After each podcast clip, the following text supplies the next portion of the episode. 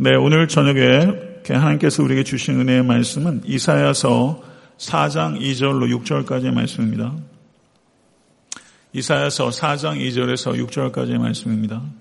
네, 짧은 본문인데요. 우리 다 같이 합독하겠습니다. 매우 주의 있게 읽으시길 바랍니다. 같이 읽겠습니다. 시작. 그날의 여호와의 삭이 아름답고 영화로울 것이요 그 땅의 소사는 이스라엘의 피난한 자를 위하여 영화롭고 아름다울 것이며 시온에 남아있는 자, 예루살렘에 머물러 있는 자, 곧 예루살렘 안에 생존한 자 중 기록된 모든 사람은 거룩하다 칭함을 얻으리니 이는 주께서 심판하는 영과 소멸하는 영으로 시온의 딸들의 더러움을 씻기시며 예루살렘의 피를 그 중에서 청결하게 하실 때가 됨이라. 여호와께서 거하시는 온 시온산과 모든 지폐 위에 낮이면 구름과 연기, 밤이면 화염의 빛을 만드시고 그 모든 영광 위에 덮개를 두시며 또 초막이 있어서 낮에는 더위를 피하는 그늘을 지으며 또 풍우를 피하여 숨는 곳이 되리라. 아멘. 하나님의 말씀입니다. 네, 오늘 본 말씀 그, 어, 이사야서 4장 2절부터 16절은 1장부터 12장까지 이어지는 예루살렘과 이스라엘에 대한 심판에 대한 신탁들, 심판에 대한 계시들 속에서 빛을 발하고 있는 여섯 개의 소망의 보석들 가운데 두 번째 보석에 해당하는 부분입니다. 첫 번째 보석은 이사야서 2장 1절부터 5절에 빛나고 있습니다. 이사야서 2장 1절부터 5절까지의 첫 번째 소망의 보석의 내용은 이러한 것입니다. 마지막 날에 열방이 여호와의 산에 나아와 여호와의 도를 배우고 여호와의 길로 행하게 될 것이며 여호와 하나님의 전 세계적인 통치의 결과로 칼과 창과 같은 살상용 무기가 보습과 낫과 같은 농기구로 바뀌게 되는 완전한 평화의 나라가 이루어지게 될 것입니다. 이것이 이사야서 2장 1절부터 5절까지의 첫 번째 소망에 대한 말씀이었어요. 아, 그리고 2장 6절부터 4장 1절까지는 갑자기 어조가 바뀝니다. 먼 미래의 소망에 대해서 2장 1절부터 5절까지 이야기했다가 2장 6절부터 4장 1절까지는 현재의 절망을 기록하고 있습니다. 그래서 2장 6절부터 4장 1절까지는 세상 지혜와 세상 가치로 가득 차서 자기를 높이는 우상 숭배에 빠진 교만한 이스라엘의 어리석음과 그리고 그 끝이 얼마나 굴욕적이고 비천해질 것인지에 대해서 매섭게 경고하고 있는 부분이 2장 6절부터 4장 1절입니다. 그리고 오늘 본문 4장 2절부터 6절까지 이스라엘의 예고된 패망, 2장 6절부터 4장 1절까지 이스라엘의 예고된 패망은 이스라엘에 대한 하나님의 포기를 의미하는 것은 결코 아닙니다. 이것을 이야기하고 있는 부분입니다. 그래서 4장 2절부터 6절은 하나님의 새로운 세계는 이전의 낡은 세계가 철저하게 해체된 후에 비로소 시작될 수 있다는 것을 강조하고 있습니다. 하나님의 심판과 정화 뒤에 번영과 축복이 올 것이다. 라는 소망의 약속의 말씀, 그 부분이 바로 오늘 본 말씀이라고 할 수 있는 것이죠. 아, 그러면 4장 2절을 한번 보시기 바랍니다. 4장 2절을 보면 어떤 말로 시작하죠? 그날에 그 4장 1절 한번 보세요. 거기도 어떤 말로 시작합니까? 그날에 그날에란 말로 1절과 2절이 연관되어 있다는 것을 우리는 살펴야 됩니다. 그런데 4장 1절의 그날에와 4장 2절의 그날에는 전혀 상반된 내용을 기록하고 있습니다. 4장 1절은 이스라엘의 철저한 수치와 굴욕의 날이라는 것을 말하고 있습니다. 그리고 4장 2절은 거기에 보게 되면 그날은 어떤 날이에요? 영화롭고 아름다운 날이 될 것이요. 4장 4절을 보게 되면 남은 자들이 거룩하다 칭함을 얻게 될 날이요. 더러움이 씻겨지고 청결해지게 되는 날이요. 6절을 보게 되면 하나님의 임재와 보호 아래 숨게 될 날이다 라고 말을 하고 있습니다. 이렇게 4장 1절의 그날 그리고 4장 2절부터 6절까지 기록되어 있는 그날이 매우 상반되게 대조가 되어 있다는 것을 우리가 살필 수 있게 되는 것이죠. 여기에서 그날이라고 이야기하고 있는 이 날은 여호와의 날입니다. 여호와의 날. 구약 성경에서 특별히 예언서에서 여호와의 날에 대해서 이해하지 못하면 예언서를 이해할 수가 없습니다. 이 여호와의 날은 굉장히 중요한 주제입니다. 여호와의 날이라는 이, 이, 이 프레이즈가 구약 성경에 정확히 여호와의 날로는 16번 등장합니다. 그런데 여호와의 날이 오늘 본문에는 어떤 날이라고 나왔어요? 그날에 그리고 마지막 날에 말일에 이렇게 여호와의 날이 여러 가지 방식으로 표현이 되기도 합니다. 그리고 신약 성경에서 여호와의 날은 어떤 날일까요? 우리 주 예수 그리스도의 재림의 날입니다. 구약 성경의 여호와의 날이 역사 속에서 성취가 되는 사건들이 있었습니다. 경우에 따라서는 외세의 침입으로, 경우에 따라서는 메뚜기의 침입으로, 그리고 이와 같은 여호와의 날, 패망의 날이 궁극적으로 언제 성취되는가? 우리 주 예수 그리스도의 재림의 날로 성취되는 것이다. 그러니까 여호와의 날은 굉장히 많은 포커스를 가지고 있는데 궁극적인 포커스는 우리 주 예수 그리스도의 재림의 날에 맞춰지는 날이다. 그럼 여호와의 날은 여호와께서 절정의 죄가 달했을 때 그것을 벌하시기 위해서 적극적으로 개입하시는 하나님의 날, 그날이 여호와의 날이 될 것이고 그날이 우리 주 예수 그리스도께서 재림하는 날이 될 줄로 믿습니다. 이 선지자 중에서 여호와의 날이라는 표현을 처음 쓴 선지자가 아모스입니다. 아모스서 5장에 여호와의 날이라는 표현이 처음 등장하는데 아모스서 5장 18절에 아모스는 뭐라고 말하냐면요. 그날은 어두움이요 빛이 아니라 이렇게 말하고 있습니다. 이 말은 여호와의 날에 대해서 유대인들이 낙관했다는 것입니다. 안일하게 여호와의 날을 유대인들이 낙관한 것에 대해서 아모스 선지자는 혈통만 이스라엘이라고 해서 여호와의 날에 구원받게 되는 것이 아니라 하나님의 말씀에 신실히 순종함으로 그 믿음이 증명된 자에게만 여호와의 날이 구원의 날이 될 것이요 빛의 날이 될 것이다. 그렇지만 하나님의 말씀에 순종하지 않고 혈통만 유대인임을 붙잡고 있는 자는 그날이 어둠의 날이요, 심판의 날이요, 멸망의 날이 될 것이다. 라고 말하면서 선지자 아모스를 비롯하여 여호와의 날에 대해서 지속적으로 반복하고 있는 예언자들은 말만 앞세우고 삶의 변화의 증거가 없는 형식적인 종교인에게 여호와의 날은 비극의 날이 될 것이다. 라고 말씀하고 있는 것입니다. 이 경고를 신중하게 받아들이시는 이 자리에 계신 모든 권속되실 수 있게 되기를 간절히 축원합니다. 성도 여러분, 참된 성도에게 여호와의 날은 소망의 날입니다.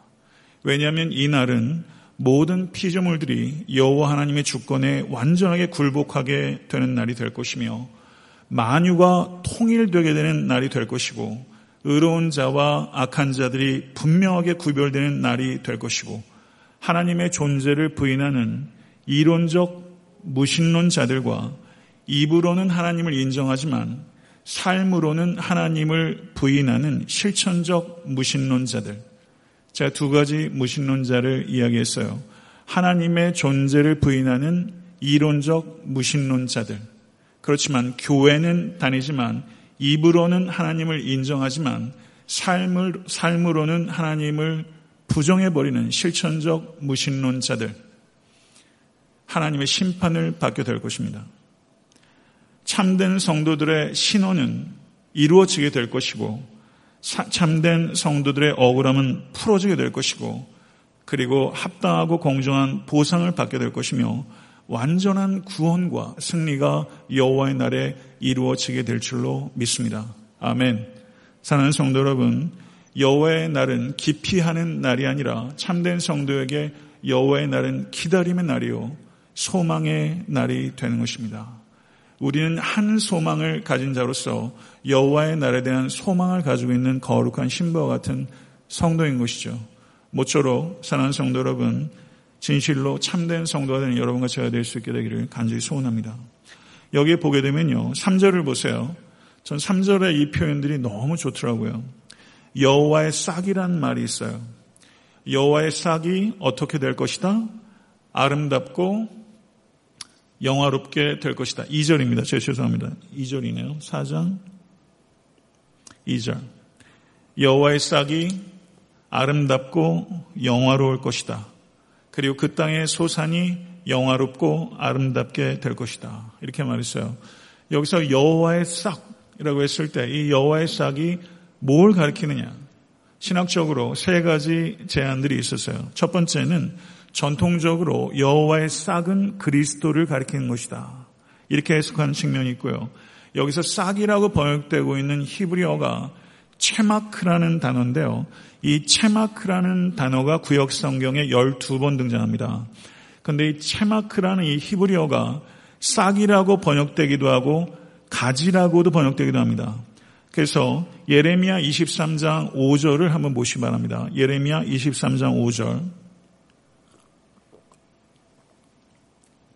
예레미야 23장 5절. 온 성도께서 화면만 기다리고 계셔서 예레미야 23장 5절 우리 다 같이 한번 읽겠습니다. 여호와의 말씀이니라 보라 때가 이르리니 내가 다윗에게 한 의로운 가지를 일으킬 것이라 그가 왕이 되어 지혜롭게 다스리며 세상에서 정의와 공의를 행할 것이며 아멘 믿으십니까? 여기에서 여호와께서 일으키실 의로우신 체마크 누구죠? 우리 주 예수 그리스도인 줄로 믿습니다. 아멘. 유대인들은 의로운 가지가 예수라고 생각하지 않아요. 여기서 유대교와 그리스도교가 갈리는 거예요. 구약 성경의 해석에서 차이가 발생하게 되는 것이죠. 유대인들이 의로운 가지가 예수 그리스도라는 것을 알게 되는 날이 오게 될 간절히 소원합니다. 여기에서 이 체마크 같은 단어라고 그랬죠. 그러니까 여호와의 싹 기억하세요. 여호와의 체마크 누구라고요? 예수 그리스도다. 그래서 델리치라는 학자는 여기서 여호와의 싹은 여호와의 신성을 가리키는 것이고 그 땅의 소사는 여호와의 인성을 가리키는 것이다라고 해석했어요. 일리 있습니다. 두 번째 견해는 여기서 여호와의 싹은 북이스라엘과 남유다가 공이 패망하지 않습니까? 패망하고 남은 자, 살아남은 자, 그때도 믿음을 저버리지 않고 하나님 안에 남아있는 자, 그 남은 자 사상, 구약 성경에서 이 남은 자 신학은 굉장히 중요합니다. 여기서 여호와의 싹은 남은 자다. 남아있는 공동체다. 이렇게 이해하는 측면이 있다는 것이죠. 세 번째는 여호와의 싹은 하나님의 심판 이후에 그 땅의 생산력이 회복되는 것을 가리키는 것이다. 이렇게 세 가지로 해석했어요. 첫 번째가 뭐라고요? 여호와의 싹은 메시아다. 두 번째는 누구라고요? 남은 자다. 그리고 세 번째는 여호와의 싹이 나고 그리고 그 땅에 소산이 나게 되는 것을 그 땅의 생산력이 회복되는 것을 문학적으로 표현한 것이다. 이 세 가지 해석들이 있을 수 있다는 것이고 어느 쪽이 되었든지 간에 이 이사에서 4장 2절은 하나님께서 주도하시는 번영을 약속하시는 것입니다. 아멘. 하나님께서 주도하시는 번영을 약속하는 거예요. 성도 여러분, 저는 여기에서 이 부분을 연구하고 준비하면서 제가 그런 기도를 드리게 되더라고요. 하나님 애틀랜타 섬기는 교회가 아름답고 영화로운 여호와의 싹과 같은 교회가 되게 하여 주시옵소서. 아멘. 이 기도가 여러분의 기도 제목 되시길 간절히 바랍니다. 그리고 여러분의 가정이 여러분의 자녀 손들이 아름답고 영화로운 여호와의 싹 이 phrase 외우세요. 기도할 때 말씀을 붙잡고 기도하시는 거예요. 아름답고 영화로운 여호와의 싹과 같은 딸이 되게 하여 주시옵소서. 이 기도가 얼마나 아름답습니까? 이 말씀이 우리 가운데 기억되지 않으면 이런 기도의 언어들은 우리가 자연 발생적으로 할 수 있는 기도가 아니에요. 아름답고 영화로운 여호와의 싹과 같은 가정이 되게 해 주시옵소서. 겨울이 길면요. 봄철이 참 기다려집니다. 봄이 가져다 주는 기쁨과 희망이 있어요. 여호와의 싹은 희망의 전령과 같은 거예요. 저는 이 자리에 계신 성도님들께서 세상이 얼마나 악하고 어둡습니까? 중국 땅에 지금 굉장히 기독교 박해가 심해서 교회 뭐 성경 태우고 십자가 부수고 하는 일들이 있다고 신문에 어저께 났는데요. 밑에 댓글들을 쭉 보니까 중국에서 본받아야 될 게 있다고. 대한민국 기독교가 이렇게 되는다고 하는 댓글들을 제가 보면서 아, 정말 댓글 달고 싶더라고요. 얼마나 속상했는지 그렇게 인권을 유린하는 것들을 보면서 대한민국 기독교가 이렇게 된다고 하는 댓글들을 보면서 전 정말로 아찔하더라고요. 이제는 안타까움을 넘어서 거의 공포를 느낄 정도로 참 슬프더라고요. 성도 여러분, 저는 희망의 전령과 같은 싹과 같은 교회, 저는 이 자리에 계신 한 분한 한 분이 이 악하고 암울한 이 시대상 속에서 아름답고 영화로운 희망의 싹과 같은 삶을 살아가겠다. 이런 의지와 기도의 제목들을 가지실 수 간절히 축원합니다. 그리고 그런 삶의 열매들을 맺힐 수 간절히 축원합니다.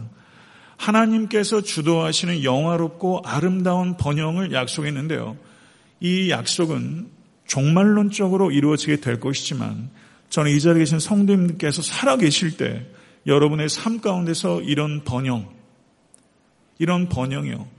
우리가 번영신학이라는 말을 하면서 번영이라는 말을 쓰기가 굉장히 조심스러워지지만 하나님께서 주도하시고 주시는 번영을 경험해야 합니다. 이 번영이 여러분의 삶 가운데 있을지어다. 아멘. 그 다음에 이어지는 말씀을 보십시오. 그 뒤에 이어지는 3절과 4절의 말씀을 보십시오. 같이 한번 읽겠습니다.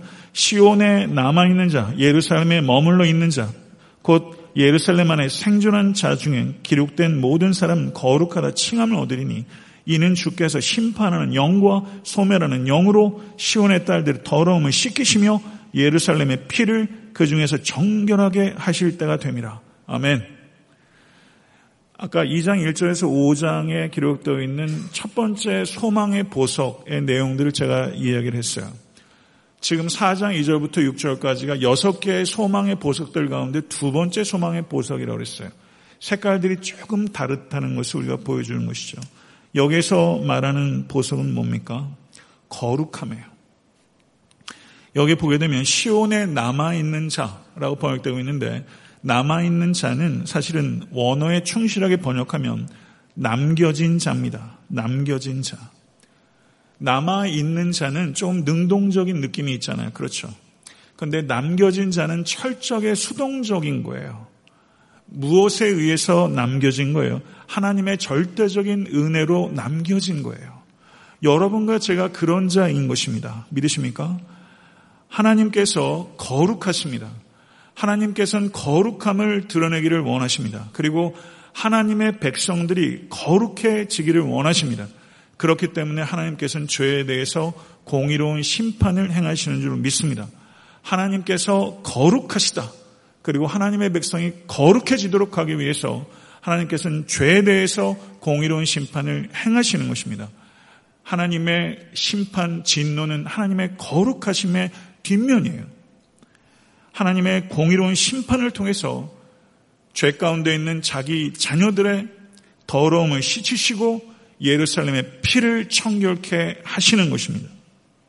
성도 여러분, 많은 현대 기독교인들이 거룩이 뭔지, 거룩에 대한 이해, 그리고 거룩한 삶의 열매, 이 두 가지에서 현저하게 부족합니다.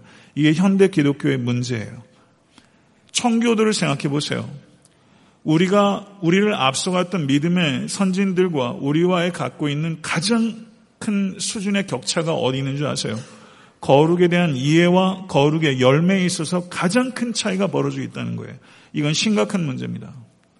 여러분과 저의 신앙의 목표가 그리고 여러분들의 가정생활의 목표가 제가 결혼하는 부부한테 물어요. 결혼의 목표가 뭐냐? 행복이 아니라고요. 그럼 뭐냐? 해피니스가 아니라는 겁니다. 그럼 뭐예요? holiness예요. 결혼의 목표는 holiness예요. 하나님의 구원의 목표도 holiness예요. 우리는 거룩해지면서 그리스도를 닮아가면서 그 안에서 행복을 느끼는 거예요.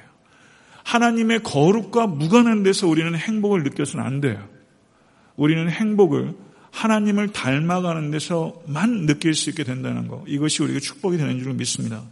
높은 수준의 거룩이 여러분과 저에게 갈망이 돼야 돼요. 높은 수준의 거룩에 도달하기 위해서는 죄의 심각성을 분명히 깨달아야 합니다.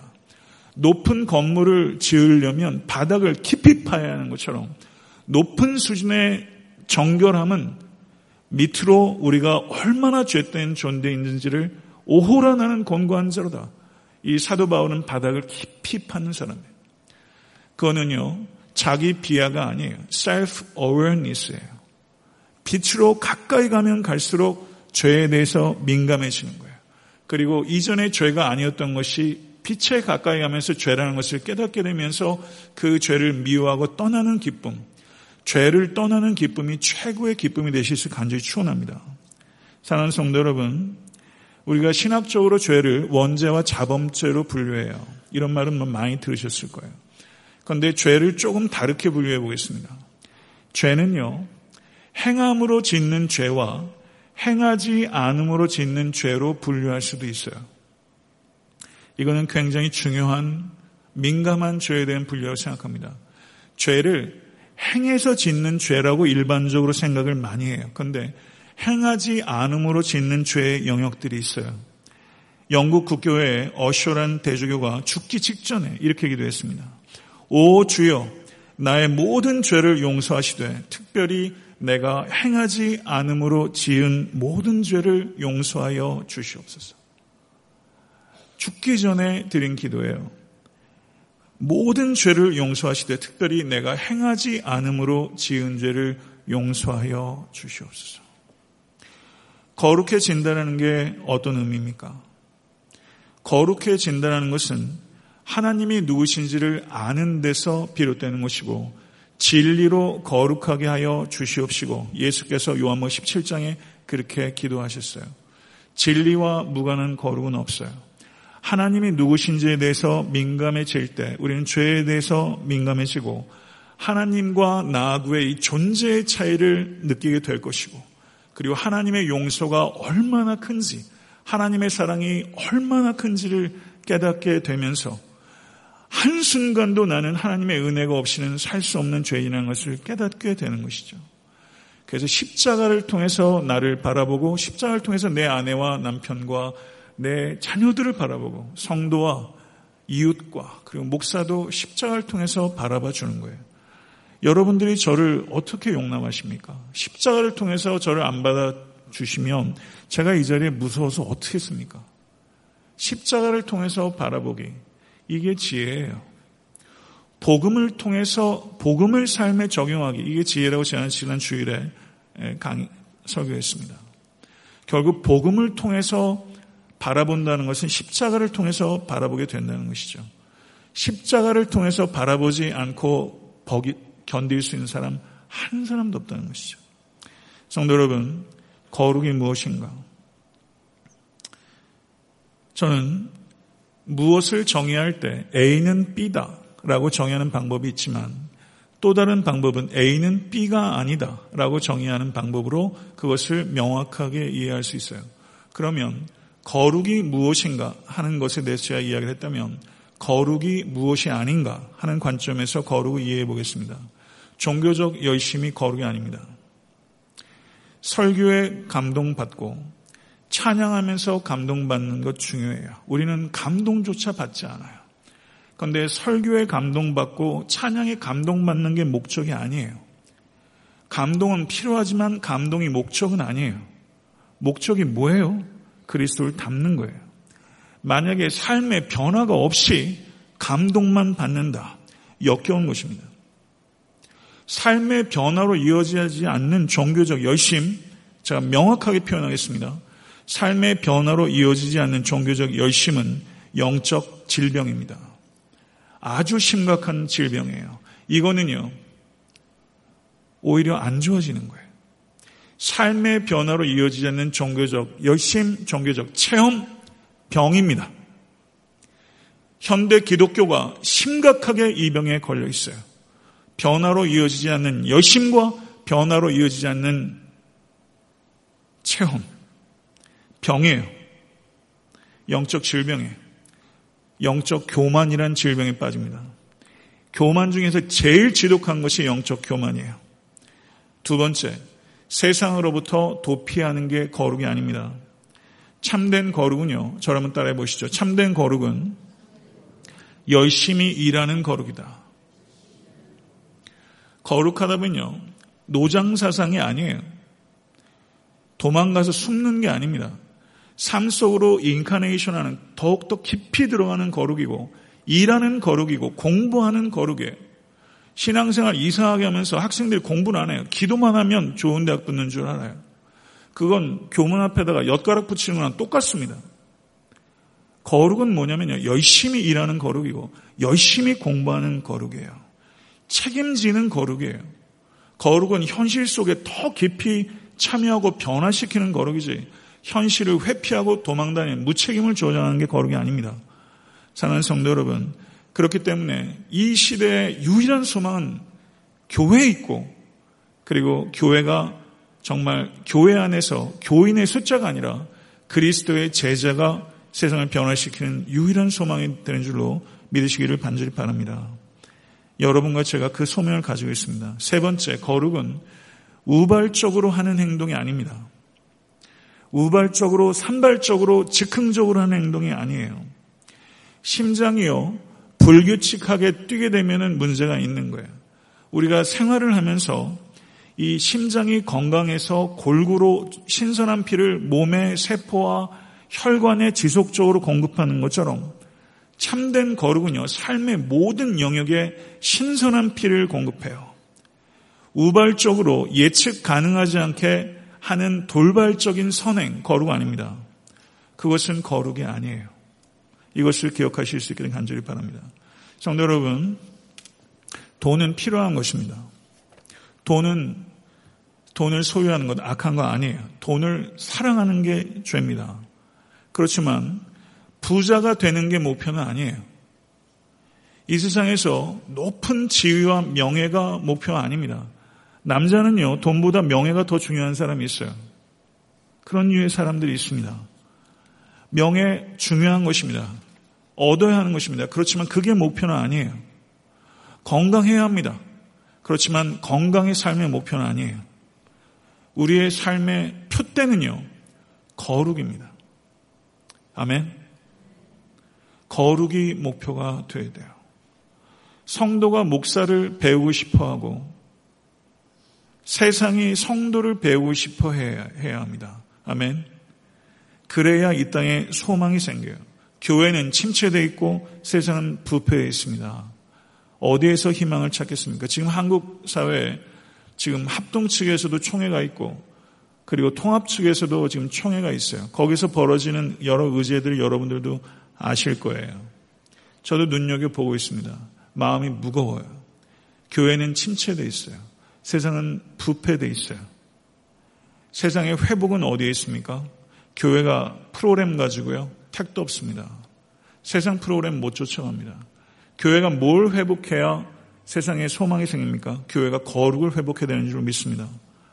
그렇다면 여러분과 저의 기도의 초점은요, 거룩이어야 돼요. 여러분의 기도 생활 중에서 주여 나를 거룩하게 해 주시옵소서 라는 기도가 여러분들의 기도에 어느 자리에 위치하고 있습니까? 거룩을 위해서 기도하지 않는데 거룩을 위해서 씨름할 수 있습니까? 기도하지 않는 일을 씨름할 수 없습니다. 거룩을 위해서 기도하십시오. 그리고 거룩을 위해서 씨름하십시오. 거룩이 여러분의 가정 가운데 회복될 수 있게 될 간절히 축원합니다. 이 교회에 거룩이 회복될 수 있게 될 간절히 바랍니다. 교회의 거룩이 회복되는 것과 하나됨이 회복되는 것을 부흥이라고 하는 것이죠. 저는 여러분들에게 진실로 축복하고 싶습니다. 목사로서 여러분에게 줄 수 있는 최고의 축복은요. 그리스도의 장성한 분량까지 성장하십시오.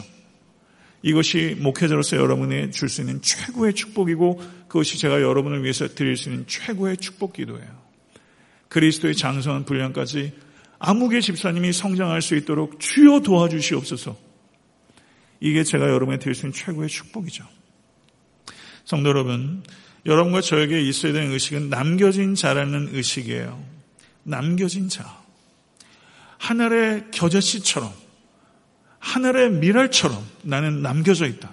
이 가정 가운데 우리 공동체 가운데 나는 남겨진 자로 있다. 하나님의 공의로운 심판이 정당하고 필요하다는 것을 이해하는 사람이 남겨진 자예요.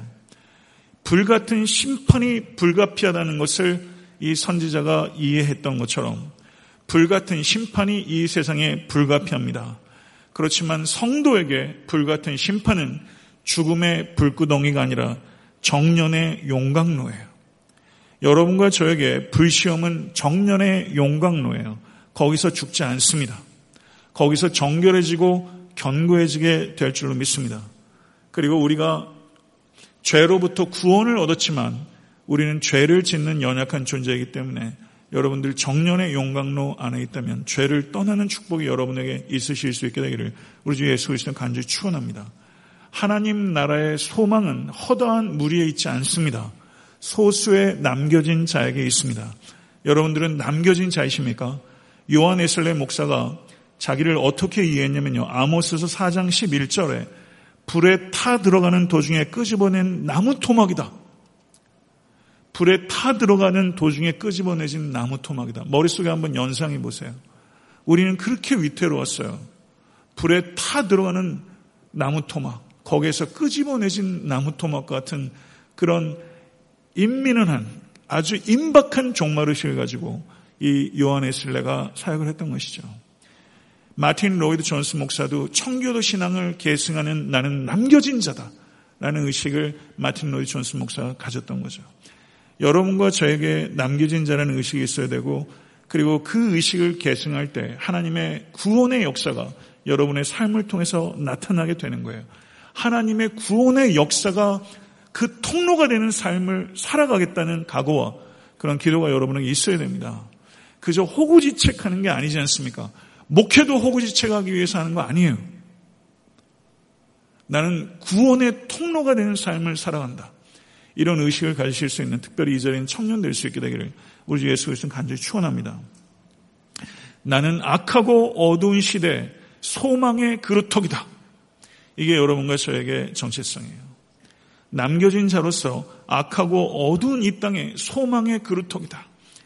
나는 소망의 그루터기로 살 것이다. 나는 하나님의 구원 역사의 동반자요 동역자다. 아멘. 이 의식 가지실 수 간절히 바랍니다. 5절과 6절을 보십시오. 5절과 6절 다 같이 읽겠습니다.